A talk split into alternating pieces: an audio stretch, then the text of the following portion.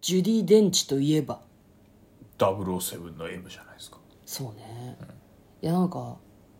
見に行って家で見たんだっけ映画館で見たんだっけいや映画館で見ましたね映画館で見てさ、うんなんか感想を帰りの車で話したりとか私たちしますけど、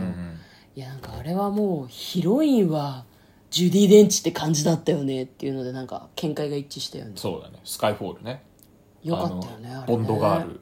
うんまさかの M っていうそうなんかね最後まで見るとそっか M が本作ではねボンドガールだったんだっていうふうに思うんですよね思いますなねんかね、うんこれギリネタバレしてない表現だと思うんですけ どこんばんは嫁です向こうですトレーラードライビングはい始まりましたトレーラードライビングこの番組は映画の予告編を見た嫁と婿の夫婦が内容を妄想していろいろお話していく番組となっております運転中にお送りしているので安全運転でお願いしますはい今日はいつも通り映画の妄想をしていきたいと思います今日妄想する映画はこちらですブライズスピリット夫をシェアしたくはありません、えー、2021年9月10日公開108 100ぺ100ちょ壊れちゃった100分の映画です失礼しました108分ってなんか煩悩の数を言いたくなっちゃったみたいですね すいませんまずはですね、えー予告編の方を復習して内容の方を妄想していきたいと思いますはいある小説家の人がいますなんかねこう書こうとしてるんだけど、タイプライターを打ってるんだけどうまく書けない奥さんが死んでしまってどうやらスランプに陥ってしまったらしいですねで彼はなんとかその自分の小説が書けるようになるために霊媒師マダム・アルカティの元を訪ねるんですね、で彼彼女は亡き夫の召喚を目指してるんですなるほだどから自分の夫も召喚したいし、まあ、みんなの死んだあのお身内とかもねあー召喚させてあげようってついいでにっうてここととねなんでしょうね、なんかでかい劇場に人を集めて喋ったりとかしていてちょっとそこそこ怪しうんうんうんいショーみたいにしてるんじゃないの本当にそんなことできるのっていう感じがするんだけど、まあ、その役をあのジュディ・デンチがやっているんですねで死んだ妻を蘇らせてほしいってお願いして高齢術をやるんですよテーブルの真ん中でキャンドルを焚いてねそれぞれみんなで手を握り合ってなんかアメリカの映画で見たことあるなっていう感じがする高齢術の方法ですけどでジュディ・デンチが高らかに言うわけ降臨しなさいってその後ブルブルと震えて倒れるジュディ・デンチ おお大丈夫って思ったら金髪の元妻が死の国から蘇ってくるわけですね、でなんか妻は死んだことに気づいてないみたいで「あなた大好きよ」みたいに言うんだけど「君はもう死んでるんだ」って言ったらその死んでしまっている妻もびっくり「え私死んでるのに蘇ってんの何それ?」っていう風になるわけですよだから本人が蘇りたくて蘇ったんじゃなくてマジで高齢術が効いて帰ってきたんだけど本人はそんなつもりなかったみたいですねでなんか死んだ妻のことが忘れられなくて小説書けないって言ってた割に、もう今の妻がいるんですよああそうですね5歳がいるんですよね、で5歳はそのあなたの小説を元にしたえ映画作品に出たいっていうふうに思ってるなんかこうしたたかな女優みたいなんですねああなるほどねそうそうそうだから、まあ、その死んだ妻が蘇ってくるとかそういうのやめてほしいわけ早くハリウッド行きましょうってあなたの脚本でデビューよって思ってたのに急に死んだ妻蘇るからびっくりしちゃって早く黄泉の国に戻してみたいなことを言うんだけど実はその小説家の人どういうふうに小説書いてたかっていうと死んだ奥さんがなんかそのいろんなねアイディアを出してくれててそれが元で書けてたみたいなのね。でまあその奥さんが2人いる状態になっちゃうじゃん片方は死んでるんだけど、まあ、でも呼び出したからねどうすんだろうと思ってたらなんかその召喚した妻のことは「でも君との生活は愛してたでもそれは過去だ」とか言ったりしてなんか召喚した割に勝手なこと言うわねと思って果たして、えー旦那さんは今の奥さんを選ぶのかそれとも蘇らせた奥さんを選ぶのか蘇らせた奥さんは選ばれなかったとしたらどうしちゃうのかみたいな感じの予告編でございました最後の方に崖から落ちていく白い車のシーンがあったりなどもしましたでは内容の方妄想していきましょうトレーラードライビング君との過去は愛してるだけど未来は見えないうん何言ってんだ眼球えぐり出すぞっていう感じしないなんかいや私が私が蘇った例ならそのくらいのことはすると思います、ねなるほど。舐めた口聞いてんじゃねえよっていうふうに思わない思わないえ。大笑い。え、思わそないどういうえだって状さ態だよ。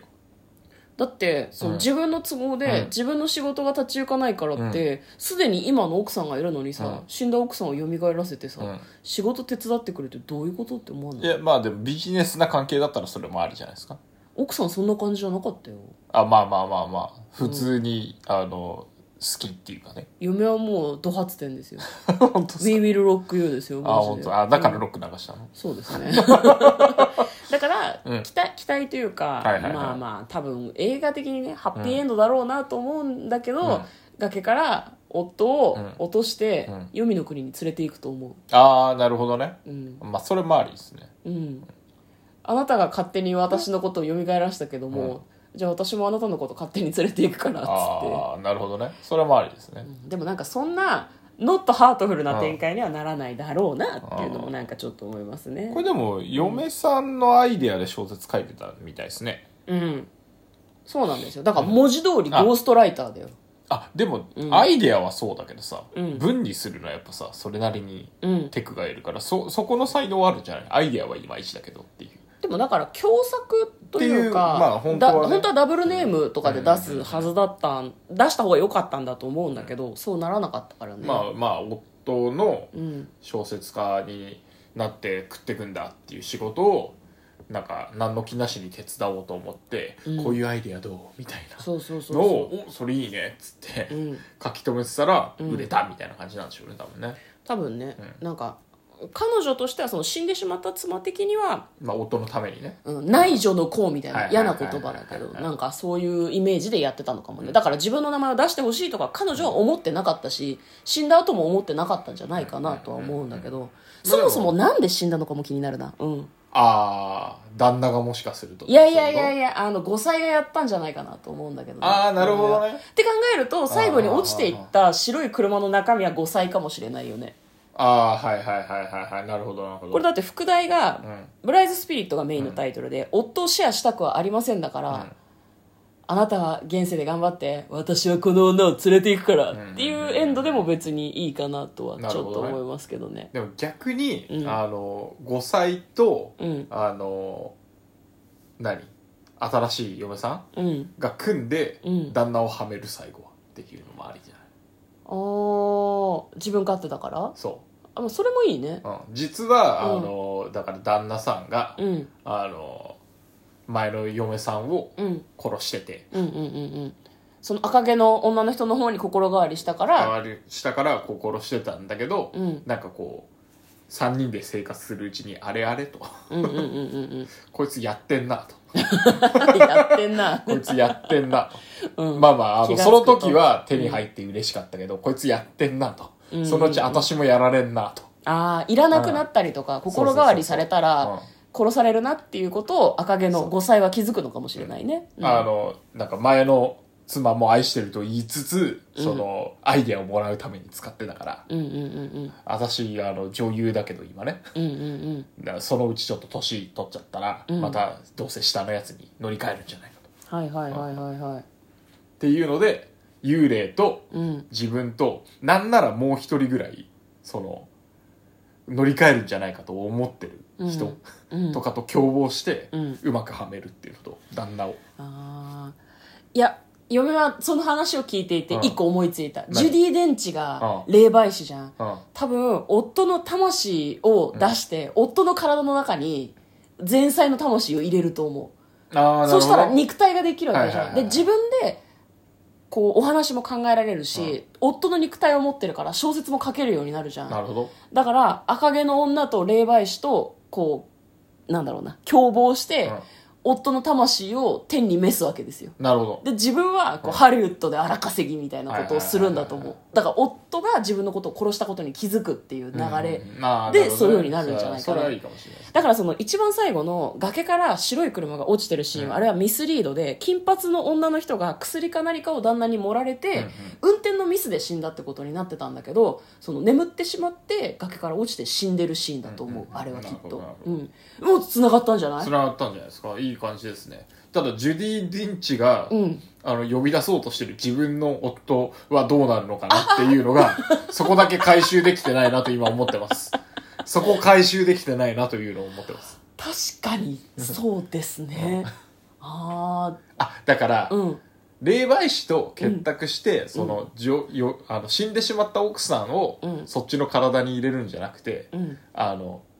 ジュディ・デンチの旦那さんの体として、うんこの旦那用意するから、うんこいつはあの頭おかしいか ら手に召してくれと、